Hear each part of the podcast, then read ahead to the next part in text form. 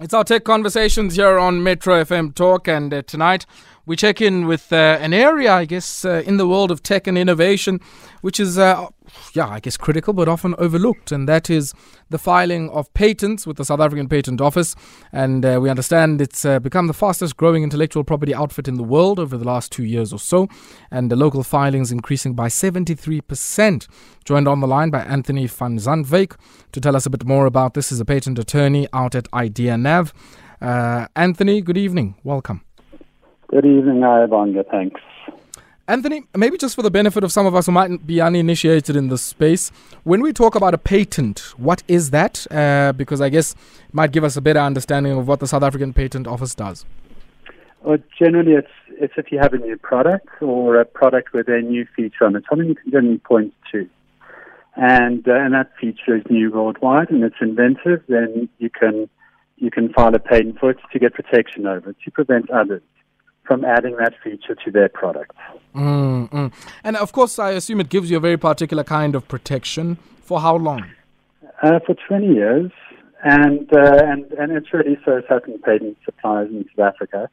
So it prevents others from making the product, from import, from selling it, from using it.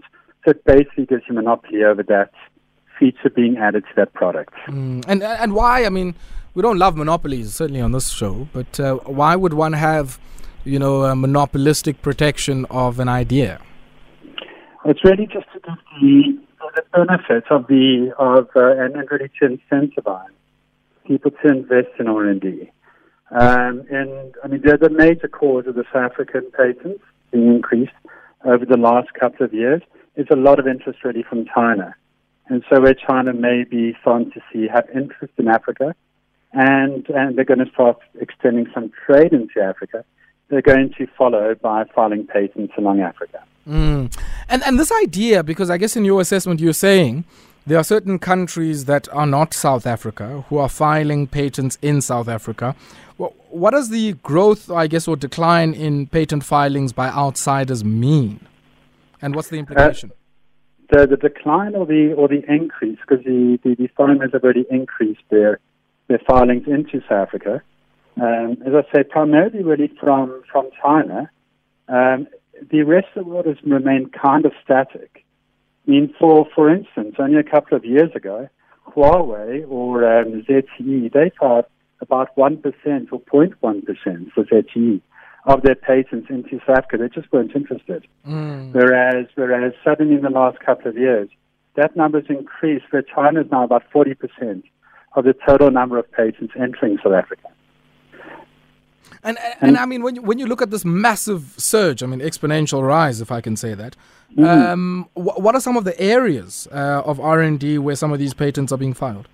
All over. All over. It, it, it's kind of a, it's, it's, it's a wagon wheel. See, in, in patents, you've got classification, which, which determines, which kind of indicates what technology it is. And if you take, if you create a pie chart of the classes and the technology, it's all over the place. There isn't a specific sector that uh, it's, it's basically the, the general interest has been signed on, shone onto South Africa. And it's not only South Africa, it's also Nigeria. There's also been significant growth in Nigeria over the last year. And uh, but, but no no specific. No, about 20 years ago, it would have been very much mining related. Mm. Now it's very much more general. Yeah, yeah. And I guess the, the Nigeria link you mentioned there might also have to do around the issue of common filing. Talk, talk to us about that. Correct. So, so what's in, in Africa, there's, now if you speak to a lot of the patent attorneys or the applicants around the world and you mention a specific country in Africa, they're generally not that interested in specific countries. But what they're looking for generally is a solution in Africa. So they, they're interested in having some presence. And, and what's, what's being created over the last couple of years is this combination patent where you combine Nigeria and South Africa. Um, there are a few regional patents for Africa that cover you know, 20 countries for the one regional patent and 17 for the other, but they're generally the smaller economies. Nigeria and South Africa being the largest, that is a it's it's it's a natural combination of patents, uh, combination of countries, and um, and really the combination of that into a single kind of cheap um, you know, where, where you're still filing two patents, but a single option for it has made has made Africa and especially Nigeria and South Africa quite attractive to to foreign patent applicants. It's it's because the applicants are saying, please give me an option for Africa, and that is really the best option because it's got the greatest GDP mm. out of all the other options. Insofar as the path to commercialization is concerned, uh, maybe just for the benefit of our listeners, I file a patent. What next? Um, then that's a hard part. You file a patent, you get it granted, and then you've got to you've got to try to make money out of it.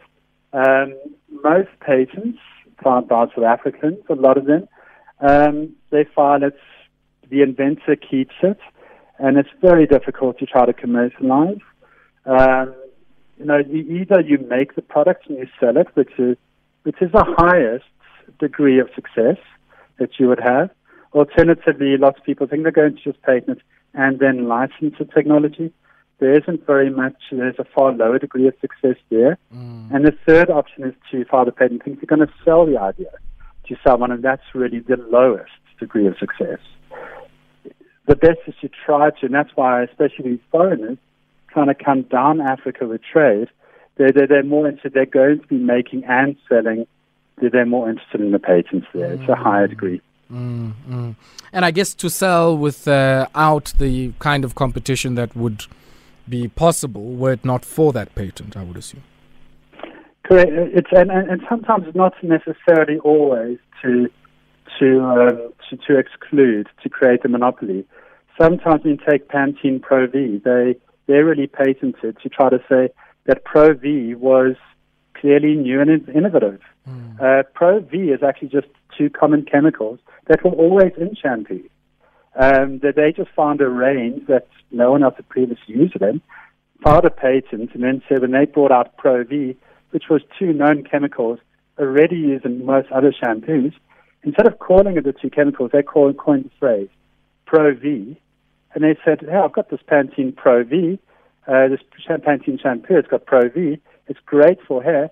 Didn't really do much until they say it's patent pending. Mm. Until everyone went, "Wow, Pro V must be good." And so everyone bought Pantene Pro V shampoo, and within one year, they became the world's biggest selling shampoo. It sounds very gimmicky. Very, very it's, gimmicky. No, a, a, lot of, even Facebook, when they were about to list, they bought basically about 4,000 patents. It just related to, to uh, social media. And they were just, and they did it so that before the listing, and anyone said, you know, isn't there a risk that someone else can create something similar? They said, haven't you seen our bag of 4,000 patents? Mm, Yeah. So that isn't always necessarily for, for, uh, for exclusion, for excluding people. What, what then happens at year 20? At year 20, you've got, you've got as much rights as everyone else. So you can carry on making it and selling it, but so can everyone else. There is, there's no, there's no monopoly anymore. And I guess understanding products, uh, because I guess patents are also not just only for products we can touch or feel, but even processes uh, that are novel, uh, you know, Correct. unique or whatever.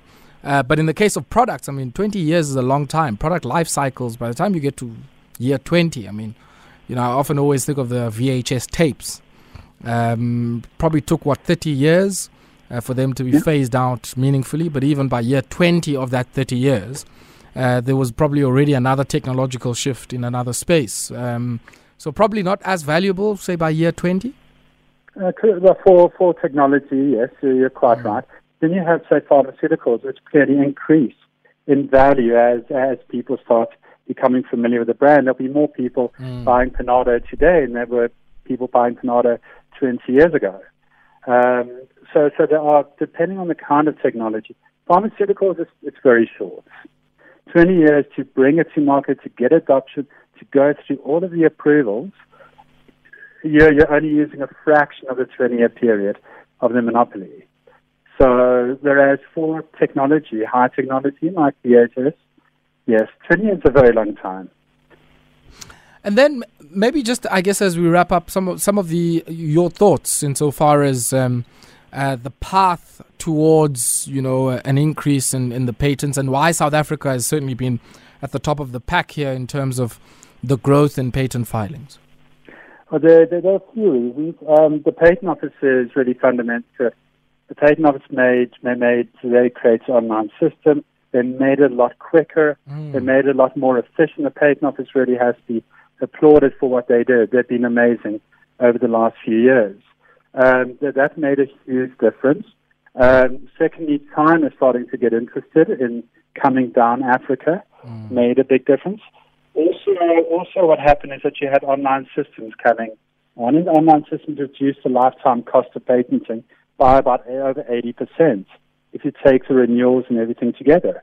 And online systems now, they're, they're about 35% of the total number of filings in South Africa are done through online systems, wow. not the traditional way. Mm. So that's, that's grown from about 2% two years ago up to 35% today. Is this information publicly available? I mean, if I'm looking for a patent register, where, where do I find that? Uh, the patent unit well, it, it, it is, except for um, you have to register a you have to register with CIPC in order to really get an account in order to do the searches. Um, but, but it is publicly available. You won't have to pay; it's for free. Okay. No, but it's all publicly available, and there are also public databases. But the public databases that are outside of the CIPC, the South Patent Office, um, they, they, don't have all of the data on it. But yes, um, it, it, would be better if, if all the patent data was out, was in front of that login screen. Mm. Um, it, it, doesn't quite make sense for a search facility to be behind a login screen, but you've got to create an account. Sure, sure. And I, I guess your your guys' job is to create once you're in there uh, to effectively create like a dashboard that says, you know, here are some of the sort of changes that have happened in the last while insofar as filings are concerned? Well, we're, we're always having a look at the kind of uh, changes in filings and, uh, and, uh, and, and change in applicants, change in focus, um, because we're trying to track trends. And, and, and I guess maybe just the last one before we let you go. You say you track trends. Um, insofar as like the last 12 months or so, from a month to month on month or quarter on quarter perspective, what do you see insofar as uh, you know the filings are concerned by way of those trends? It's it, has been a big uptick over the last few months, uh, especially with the Chinese Lunar Year coming at the end of this month. Mm. Um, they kind of push a lot of things before that.